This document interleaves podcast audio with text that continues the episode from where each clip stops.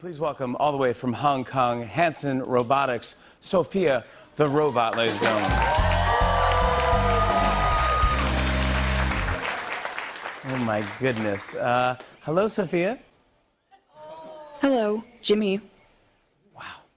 Uh, long time no see. You were on the show before. Ihr könnt das Video dazu jetzt nicht sehen, aber ich beschreibe euch mal kurz, was hier passiert. Also, der US-amerikanische Moderator Jimmy Fallon hat einen ganz besonderen Gast in seiner Late-Night-Show und zwar einen weiblich gelesenen Roboter. Zugegeben, das Video ist ein bisschen älter und da gibt es mittlerweile humanoidere Roboter, also Roboter, die mehr wie Menschen aussehen. Sophia, die sieht noch ganz schön nach Maschine aus. Aber das, was eigentlich interessant ist an dem Video, ist etwas ganz anderes. Nämlich, dass Jimmy Fallon für so einen erfahrenen Moderator irgendwie ganz schön verunsichert wirkt. Klar, es ist einfach anders, wenn man mit einem Roboter statt mit einem richtigen Menschen kommunizieren muss. Dabei geht die Forschung und technische Entwicklung ja eigentlich dahin, dass wir immer natürlicher mit Robotern in Kontakt treten wollen. Heißt für die Wissenschaftlerinnen und Wissenschaftler, sie müssen die Menschen genau beobachten, wenn sie mit Maschinen kommunizieren. Jimmy Fallon zum Beispiel, der kichert etwas verlegen und hebt die Hand zum Gruß, was irgendwie auf mich ein bisschen befremdlich wirkt. Noch viel effektiver als reines Beobachten ist klar das Messen, weil wir so Werte bekommen, die maschinell leichter zu verarbeiten sind. Und genau das machen meine beiden Gäste heute im Teilprojekt am Körper getragene Sensornetzwerke im Sonderforschungsbereich Hybrid Societies an der TU Chemnitz. Sie wollen herausfinden, wie sie am effektivsten bestimmte menschliche Gesten messen können. Im Gespräch in dieser Folge Elektrotechnikerin Professor Olfa Kanun und Maschinenbauer Professor Stefan Odenwald. Ich bin übrigens Lara-Lena Gödde und ich wünsche euch jetzt ganz viel Spaß beim Zuhören. Mensch, Maschine, Miteinander. Ein Tuxai-Cast Special zum Sonderforschungsbereich Hybrid Societies. Studien zeigen, dass es äh, ganz typisch ist, dass Menschen nach einer Weile das Tracken ihrer Aktivität wieder aufgeben. Also wenn wir so an Fitness-Tracker denken oder ähnliches. Bevor wir uns anschauen, was da die Gründe sein könnten, vielleicht erstmal die Frage, haben Sie schon mal Ihre Fitness getrackt? Wie ist da so Ihr privates Interesse?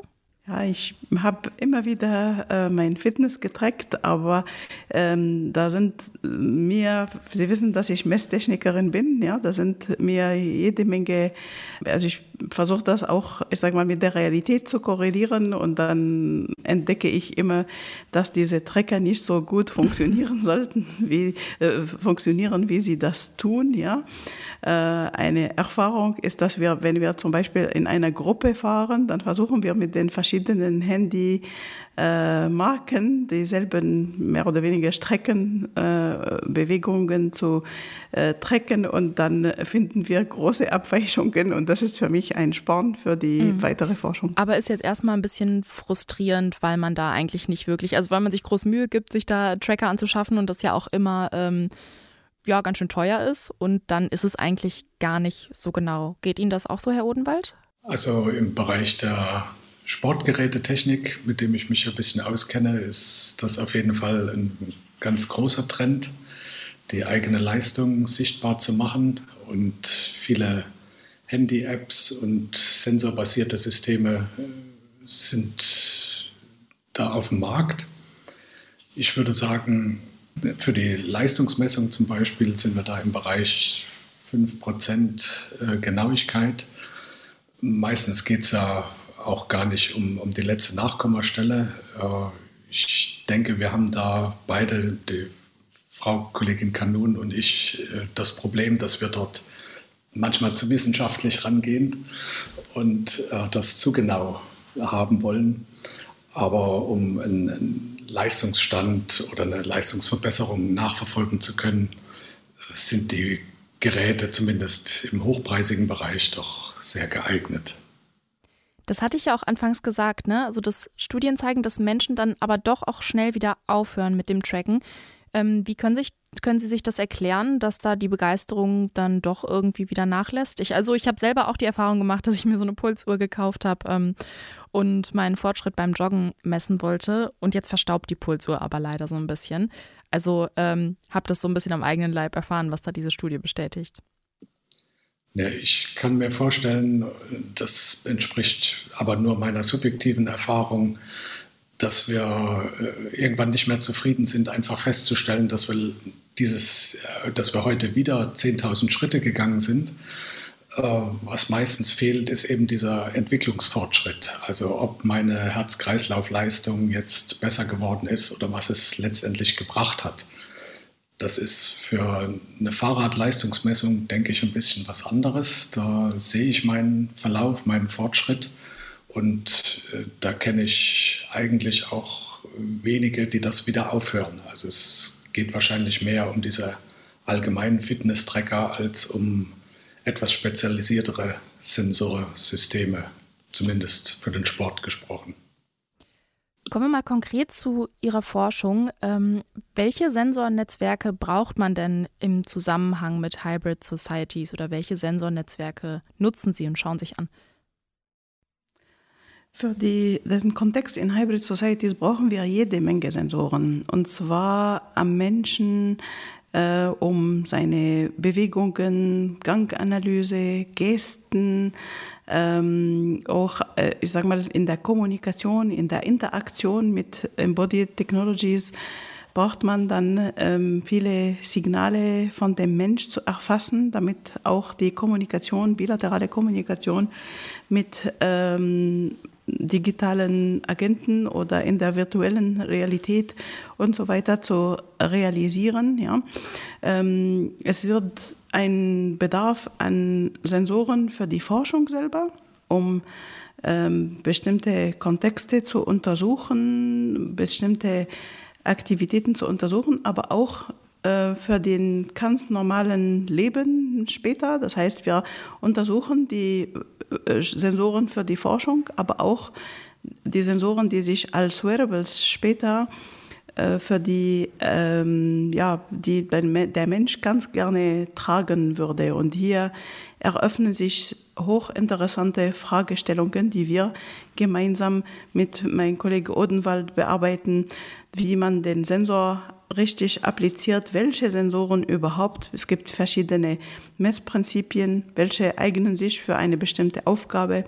Dann die Frage ist, wie kriegt man die Sensoren flexibel und angenehm zu tragen, sodass die Menschen das gerne tragen wollen. Natürlich spielt auch eine große Rolle die Energiebilanz, also wie kriegt man einen drahtlosen Sensor lange lebend, um, äh, ich sag mal, den Mensch zu entlasten. Das sind vielschichtige äh, Fragestellungen, die auf der Forschungsebene, die eigentlich die Entwicklung auf der Seite der Nanomaterialien, insbesondere die flexible äh, polymerbasierte Sensoren mit Nanopartikeln ähm, drin. Dann geht es um die Elektronik, die Erfassung der Signale, dann geht es um die Gesamtsystementwurf bis zu der Auswertung der Daten, um wertvolle Informationen, die gerade für ein bestimmtes Szenario notwendig sind. Also es ist wirklich eine ganz spannende Aufgabe, die wir nur zu zweit und mit den anderen Kollegen im SFB lösen können.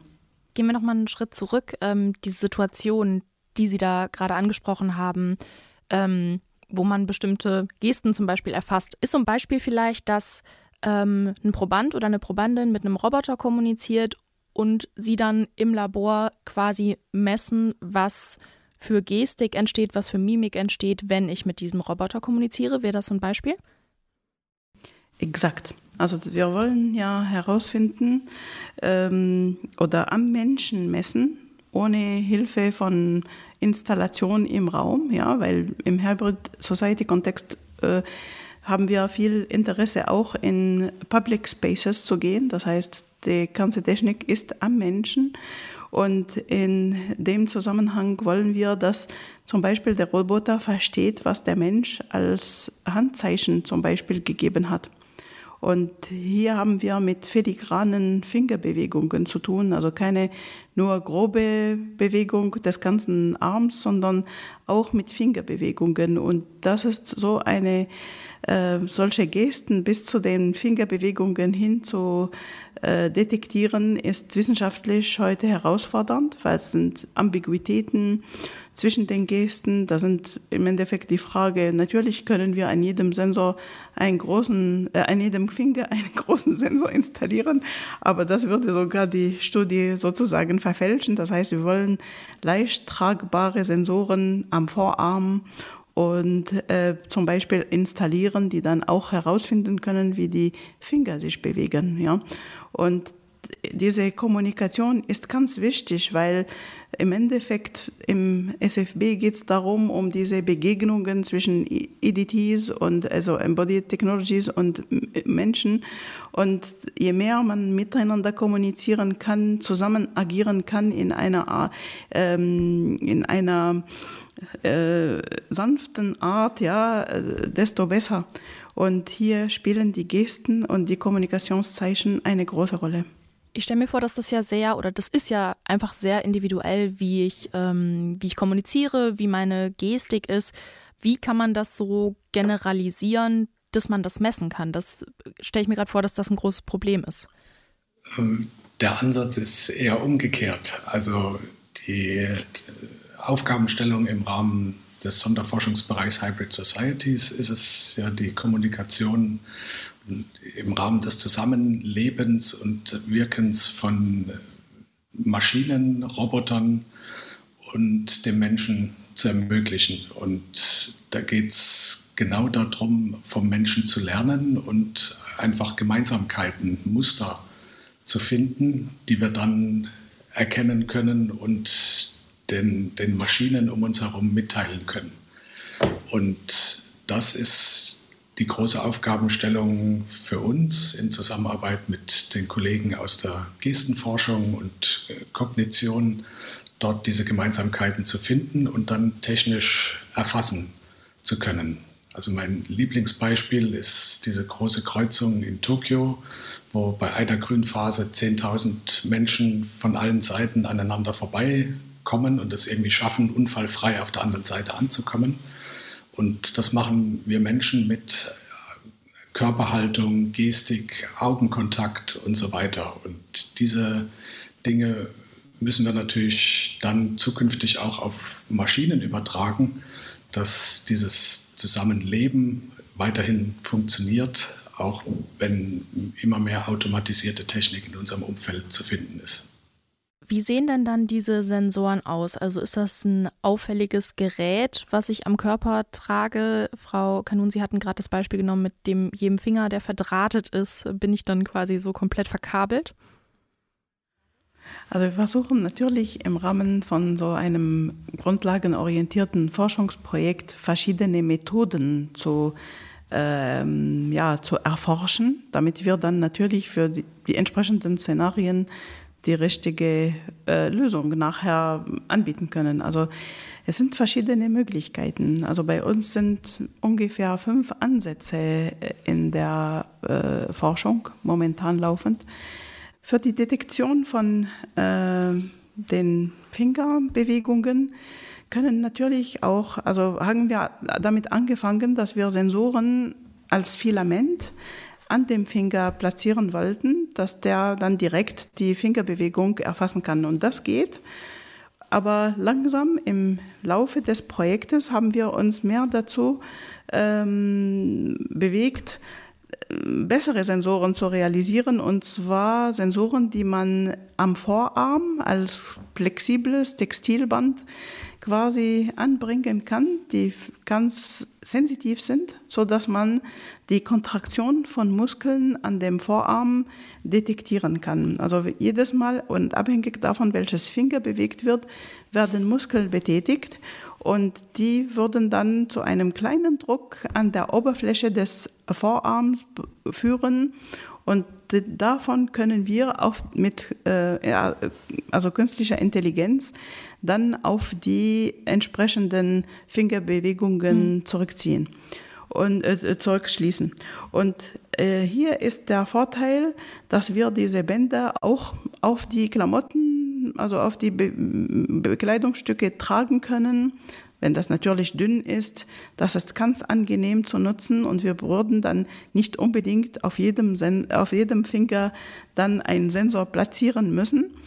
Es hängt aber natürlich von der Genauigkeit und von der, ähm, was wir, was man in dem entsprechenden Szenario braucht. Also wenn da wirklich die direkte Messung notwendig ist, dann haben wir die Filamentsensoren, die kann man ganz leicht auf die Finger bringen mit einem leichten Handschuh oder mit äh, entsprechenden Konstruktionen, äh, aber auch an dem Vorarm. Und das bietet uns viele Möglichkeiten mit diesen ganz neuen Technologien ähm, mit diesen hochsensitiven Sensoren dann auch die äh, Handgesten hauchakkurat auch zu detektieren. Es gibt aber auch andere Methoden, klassische Methoden, die wir auch mit berücksichtigen im Projekt, selbstverständlich und, ähm, und auch ähm, Methoden, die dann wirklich tief in die Muskeln reingehen, wenn es darum geht, die Anatomie von dem Menschen auch mit zu berücksichtigen oder tiefe Einblicke in, die, äh, in den Vorarm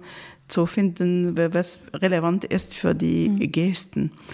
Wie kriege ich einen tiefen Einblick in den, ähm, in den Vorderarm? Also ähm, kann ich mir gerade nur mit Röntgenstrahlung vorstellen. Äh, nee, wir werden, würden nicht invasiv rangehen. das ist, Röntgen sind invasiv. Also wir äh, würden dann natürlich die, ähm, also es, wir haben arbeiten an Methoden, die, ich sag mal, vorhanden sind, wie zum Beispiel die Signale, die der Hirn sendet an die Muskeln, um sich zu kontraktieren. Das ist das sogenannte Elektromyographie, myographische Signale. Aber an dem Lehrstuhl äh, bei uns, wir haben seit Jahren Erfahrung mit der Impedanzspektroskopie oder die Impedanztomographie. Hier ist es eine Erweiterung ähm, der Myographie in dem Sinne, dass man ein Anregungssignal auf dem Muskel eingibt, ein ganz, ganz kleine nach Strom, der nicht invasiv ist, der nicht problematisch ist.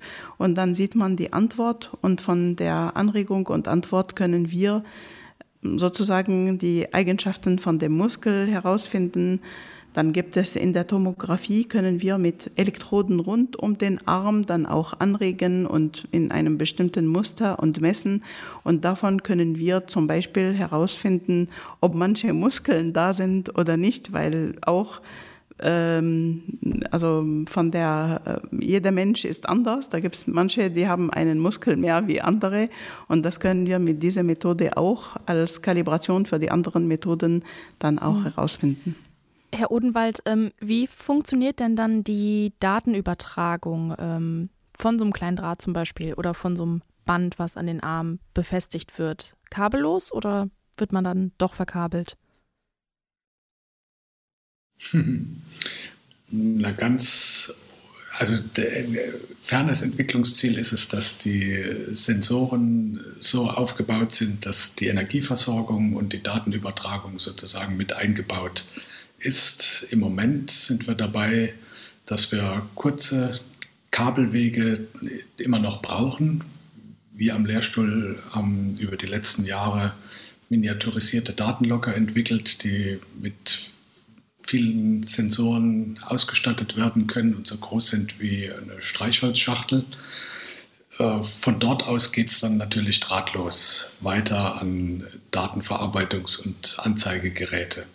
Aber die, die Forschungsanstrengungen gehen natürlich in voll integrierte Systeme, autarke Systeme, die dann durch Bewegung oder Temperatur sich selbst mit Strom versorgen und dann entsprechend auch mit äh, Verarbeitungselektronik ausgestattet sind, um die Messdaten aufzubereiten und äh, wegzufunken an, an Datenerfassungsgeräte.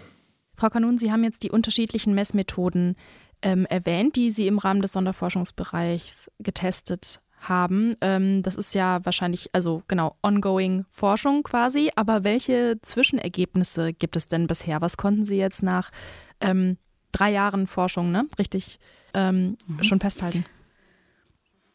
Also für uns ist das erste Ergebnis, dass wir ähm, in der Tat mit dieser neuen äh, polymerbasierten Sensorik eine ähm, ja, Erfassung der Fingerbewegungen erreichen können. Ja.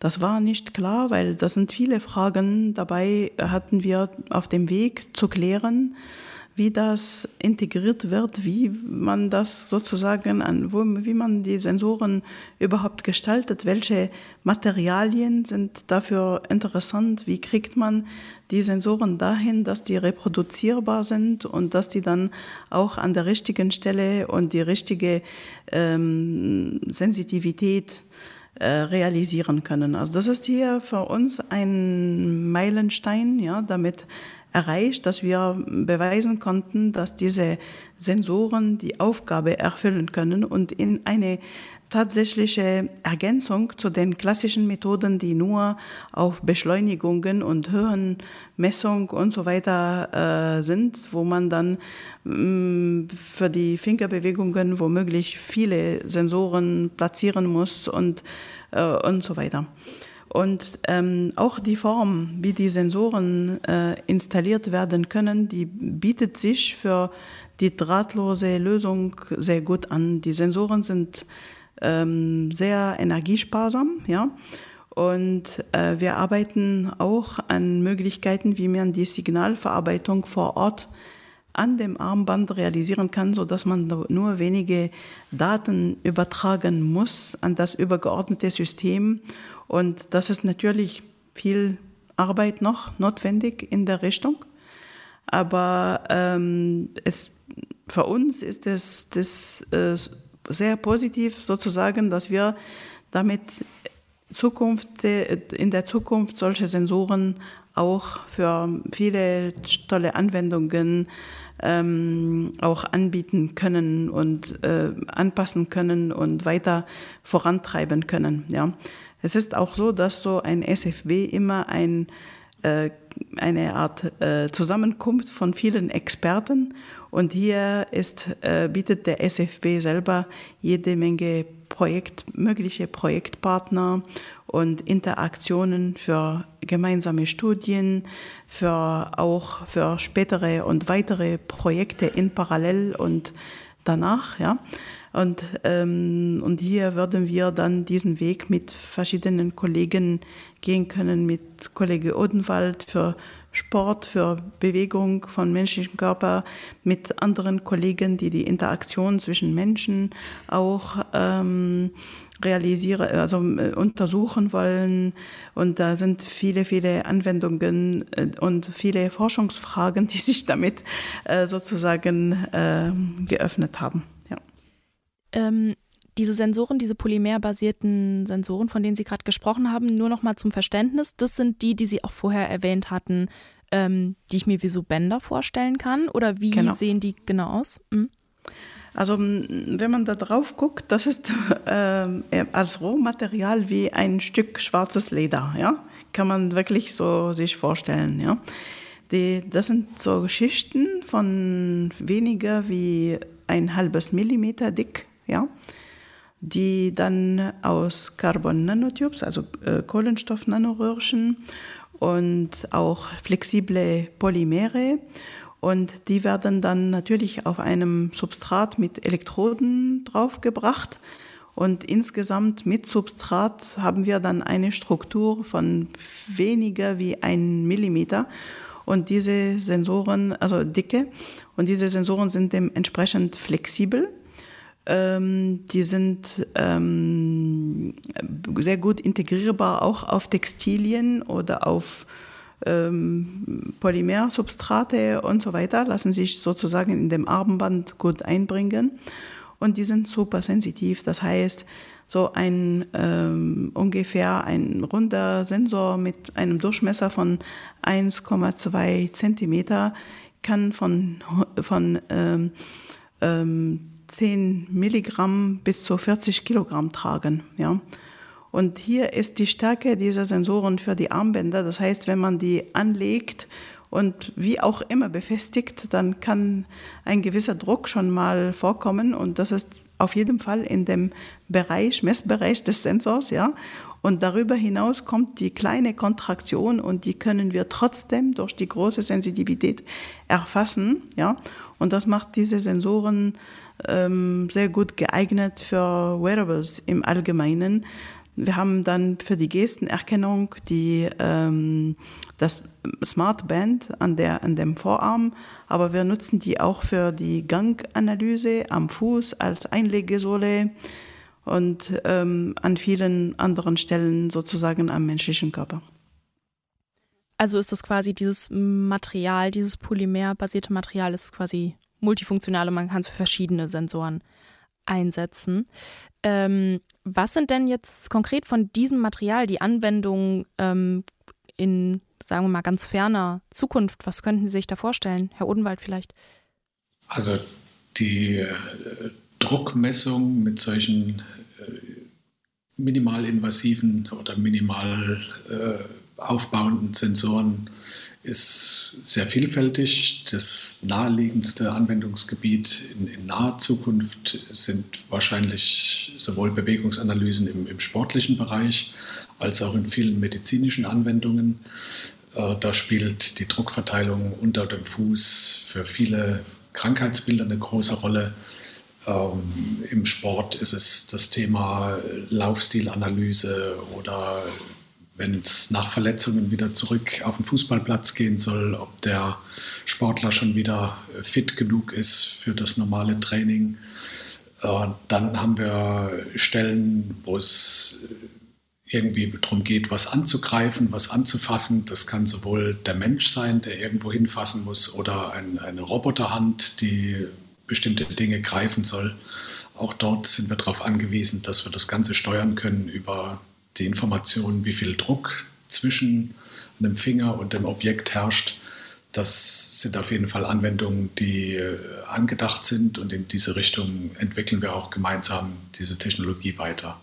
Aber meine Kollegin kann da bestimmt auch noch weiter dazu ausführen. Es ist heute eine Gelegenheit für mich zu sagen, dass wir auf die Idee, diese Sensoren zu, zu bauen, von Herrn Odenwald eigentlich viele, viele Jahre vorher eigentlich äh, gebracht haben. Damals hat der Studiengang äh, Sports Engineering angefangen und wir haben dort eine Vorlesung gehalten und dann in dem Zusammenhang hatte ich dann so Dehnungssensoren ihm vorgestellt und er hat mir damals gesagt, ja, kann man nicht in die dritte Dimension messen und dementsprechend ist es toll, dass wir jetzt zusammen an dieser Thematik arbeiten ja, und weiter vorantreiben, was er sozusagen gesämt hat. Ähm, um das nochmal einzuordnen, dieses Material, von dem wir die ganze Zeit sprechen, ähm, gab es sowas Ähnliches schon vorher oder ist es jetzt quasi ganz neu erfunden worden? Also dieses Material zu synthetisieren, das war eine Aufgabe, die wir fast, wo wir fast zehn Jahre gebraucht haben. Also diese ähm, Ursprünge, weil es gehört viel Material und Chemie dazu. Ja, wir sind Ingenieure, wir haben dann auch viel probieren müssen. Und mit vielen Experten in der Universität haben wir zusammengearbeitet von dem Institut für Chemie, von dem Institut für Physik für die Charakterisierung. Und hier in dem Zusammenhang, also wir waren, waren sicher, dass da sowas, wir waren uns sicher, dass wir dieses Material realisieren können aufgrund der Erfahrung. Aber in der Tat sind die letzten Schritte immer die wichtigsten. Ja.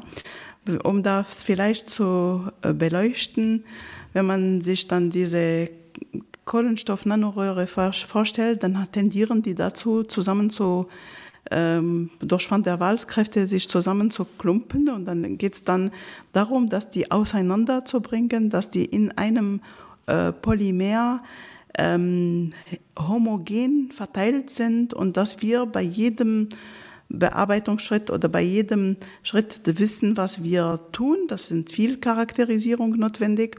Und dann zum Schluss, wenn das geschieht, dann erst dann können wir von einem Sensor reden, weil äh, die Reproduzierbarkeit ist ganz wichtig. Wenn ich an einem äh, Armband dann ein, äh, acht Sensoren habe, dann möchte ich sie gleich haben und ohne diese ganzen technologischen Vorarbeiten können wir leider nicht davon reden. Das andere, was speziell bei unseren Sensoren sind, ist, dass wir diese Dispersion so gut geschafft haben, dass wir ganz wenig von den Carbon Nanotubes in der Struktur haben. Wir nutzen 0,3 Gewichtsprozent wo das in anderen Arbeiten, die gehen bis zu 5 Prozent. Also es ist auf der einen Seite ein Kostenfaktor, weil die Carbon Nanotubes äh, teurer sind wie das andere Material, das sie einbettet. Und auf der anderen Seite ist das Problem, dass wenn so große Konzentrationen sind, dann ist das für uns immer das Zeichen, dass die Dispersion nicht gut geklappt hat, dass wir dann immer noch Agglomerate haben. Und hier ist jede Menge Arbeit, also ähm, passiert mit äh, vielen Arbeiten. Wir hatten auch zusammen äh, mit Kollege Odenwald in den Anfängen schon mal eine Nachwuchsforschergruppe damals, wo wir das angefangen hatten, aber damals waren wir noch nicht fähig, die Dispersion selber herzustellen. Da haben wir kaufbare Sensor äh, Dispersionen erstmal genommen und damit weiter den Weg gegangen. Und danach haben wir dann gemerkt, dass die Potenziale viel besser sind, wenn man das von Scratch, von dem Material aus versucht. Und dann haben wir viele Jahre daran geforscht und jetzt gehen wir sozusagen, tragen wir gemeinsam die Früchte, dass das dann für den Kontext Hybrid Societies dann auch ähm, also die, ja, die Vorteile bringt, dass wir heute erleben. Vielleicht können wir am Ende nochmal ähm, zusammenfassen, was eigentlich die Projektziele sind. Also wir haben ja schon in weitere Zukunft geguckt, aber was ist jetzt das Ziel des Projekts? Also Ziel des Projekts ist äh, zwei, zweigleisig. Das eine ist natürlich die Entwicklung und Weiterentwicklung der Sensormaterialien und der Sensorik an sich. Aber die nächste Herausforderung ist dann eben eine sinnvolle Sensorkonfiguration zu finden. Also welche Sensoren muss ich wo anbringen, um eine bestimmte Aufgabe zu erledigen, bestimmte Gesten zu erkennen, eine bestimmte Körperhaltung zu erkennen oder äh, Bewegungsmuster im Alltag zu erkennen. Und da sind wir dabei, äh, einen Optimierer zu bauen, ein, eine Software äh, zu programmieren, die, äh, wenn man sozusagen die, die Randbedingungen, die man braucht, am Ende äh, reinfüttert, ist im Idealfall eine geeignete Sensorkonfiguration ausgibt mit Bezug auf Robustheit, also wie zuverlässig muss ich irgendwas erkennen, ähm, wie, wie vielfältig sind die, die Bewegungen, die ich erkennen muss und äh, natürlich das Ganze mit minimalem Ressourcenaufwand. Um das zu erreichen, arbeiten wir mit Computersimulationen, wo wir Parameterstudien machen können. Also das neudeutsche Schlagwort ist Digital Twin, also ein digitaler Zwilling, äh, sowohl des, des Menschen als auch der Sensorik äh, wird da genutzt, um möglichst viele denkbare Kombinationen auszuprobieren ohne das in der Realität testen zu müssen. Äh, die Validierung findet natürlich dann im Realen statt, aber die, die Vorauswahl wird eben in diesem digitalen, im virtuellen Raum getroffen. Und das ist ein ganz neuartiger Testansatz. Wir nennen das äh, Virtual Testing. Also, dass wir die Versuche, die wir bisher in unserem Bewegungslabor mit dem Menschen gemacht haben, dass wir diese Versuche zumindest zu einem großen Teil auch jetzt in der virtuellen Welt mit Avataren, also mit Menschmodellen durchführen können. Was ist da der Vorteil, ähm, wenn man das an Avataren durchführt und nicht am echten Menschen? Wäre es nicht eigentlich sinnvoller, das am echten Menschen durchzuführen, weil es betrifft ja auch den echten Menschen? Ja, das ist zum, zum einen richtig. Äh, vielleicht mal ein Beispiel, was Sie nachvollziehen können. Äh, dieses Smart Band muss irgendwo, äh, also dieses Band mit den Druckverteilungssensoren für die Muskelaktivitätsmessung, muss ja irgendwo am Arm platziert werden. Und je nachdem, wo ich das platziere, kriege ich unterschiedlich gute oder weniger gute Signale. Wenn ich das an verschiedenen Menschen testen würde, habe ich eine große Variabilität durch den Menschen an sich. Also ich kann den Menschen oder ich kann als Mensch nicht eine Bewegung identisch wiederholen und zwischen verschiedenen Menschen sieht das auch unterschiedlich aus. Mhm. Und wenn ich jetzt so grundlegende Voruntersuchungen machen will, ist der Vorteil, das an Avataren zu machen, dass dieser Avatar immer 100% identisch die Bewegung ausführt sodass ich den Einfluss der, der Sensorplatzierung erstmal äh, analysieren kann Und dann natürlich machen wir das in einem zweiten Schritt an realen Menschen, um dann zu sehen, ob diese, diese kleinen Unterschiede, die wir im virtuellen Bereich gefunden haben, in der realen Welt immer noch sichtbar sind, mit der Variabilität des Menschen dabei. Mhm. Vielleicht noch am Ende die Frage, können wir so ein bisschen Brainstorming-mäßig ähm, machen? Ähm, so Körpervermessung wird ja auch oft kritisiert. Also ne, man liest ja auch manchmal so Schlagzeilen, irgendwie die Vermessung des Menschen und das ist dann irgendwie was Negatives. Ähm, was wahrscheinlich so die Kritik daran ist, ist, dass man sich ja vielleicht einfach besser auf seine Körperwahrnehmung verlässt, anstatt alles so äh, eiskalt zu vermessen. Was würden Sie da zu sagen zu solchen Schlagzeilen? Also die Körperwahrnehmung, die eigene Körperwahrnehmung hat auf jeden Fall jeder. Ne? Aber die äh, der Drang ist immer meiner Meinung nach zu messen, weil das ist das Objektive. Wenn wir dann eine Messung richtig realisieren können und die die Wahrheit entspricht, ja, dann kann sie uns auch eine objektive Meinung sagen. Und es gibt, also, es gibt viele solche Sachen, die man, ich sage mal, gefühlt und da gehört auch viel Psychologie. Ja, man kann ja auch, ohne die Daten zu wissen, kann man hm, selber spüren, dass man eine gute Performance heute hat. Ja, aber wie viel das wirklich war, das kann nur der Sensor sagen, weil der objektiv ist. Ja, da würde ich gerne einhaken, weil es auf der einen Seite, also es geht nicht nur um die, um die Vermessung des Körpers äh, für meine Zwecke, sondern in diesen Hybrid Societies, an die wir denken, äh, werden in, in, im öffentlichen Raum zunehmend autonome äh, technische Systeme, selbstfahrende Autos, äh, Lieferroboter, Putzroboter unterwegs sein. Und denen müssen wir irgendwie mitteilen, was wir als Mensch vorhaben, unsere Intention, wo wollen wir hingehen. Es haben wir dieses Auto wahrgenommen, dass wir am Rand stehen bleiben können. Und der Mensch äh, ist da sehr gut geeignet, der, der meistert diese Aufgabe hervorragend. Ähm, aber den Maschinen müssen wir helfen, sozusagen, das zu erkennen. Also es geht auch darum, die eigene Bewegung nicht für sich selber zu erkennen, sondern dann auch dem anderen Verkehrsteilnehmer oder den, der Welt um mich herum mitzuteilen, dass eben technische Systeme auf mich dann letztendlich reagieren können. Das kann das Arbeitsumfeld sein, das kann Verkehr sein, äh, im, im medizinischen Bereich sein. Da müssen wir einfach einen Weg finden, das, was wir an kognitiven Leistungen in zwischenmenschlichen Interaktionen äh, irgendwie können, dass wir das auch zwischen Mensch und Maschine hinkriegen. Im Gespräch in dieser Folge Olfa Kanun und Stefan Odenwald. Sie sind Teil des Projekts am Körper getragene Sensornetzwerke im Sonderforschungsbereich Hybrid Societies an der TU Chemnitz. Wenn euch diese Folge gefallen hat, dann schaut doch mal rein in alle weiteren Folgen dieser Podcast-Reihe zu hybriden Gesellschaften. Wir haben da zum Beispiel auch über Avatare, also digitale Abbilder von uns selbst gesprochen. Wir freuen uns außerdem, wenn ihr uns bei Spotify, Deezer oder Apple Podcast abonniert und auch gerne Bewertungen dalasst. Ich bin Laralina Gödde, ich verabschiede mich für heute. Bis zum nächsten Mal. Mensch, Maschine, Miteinander. Ein Tuxi-Cast-Special zum Sonderforschungsbereich Hybrid Societies.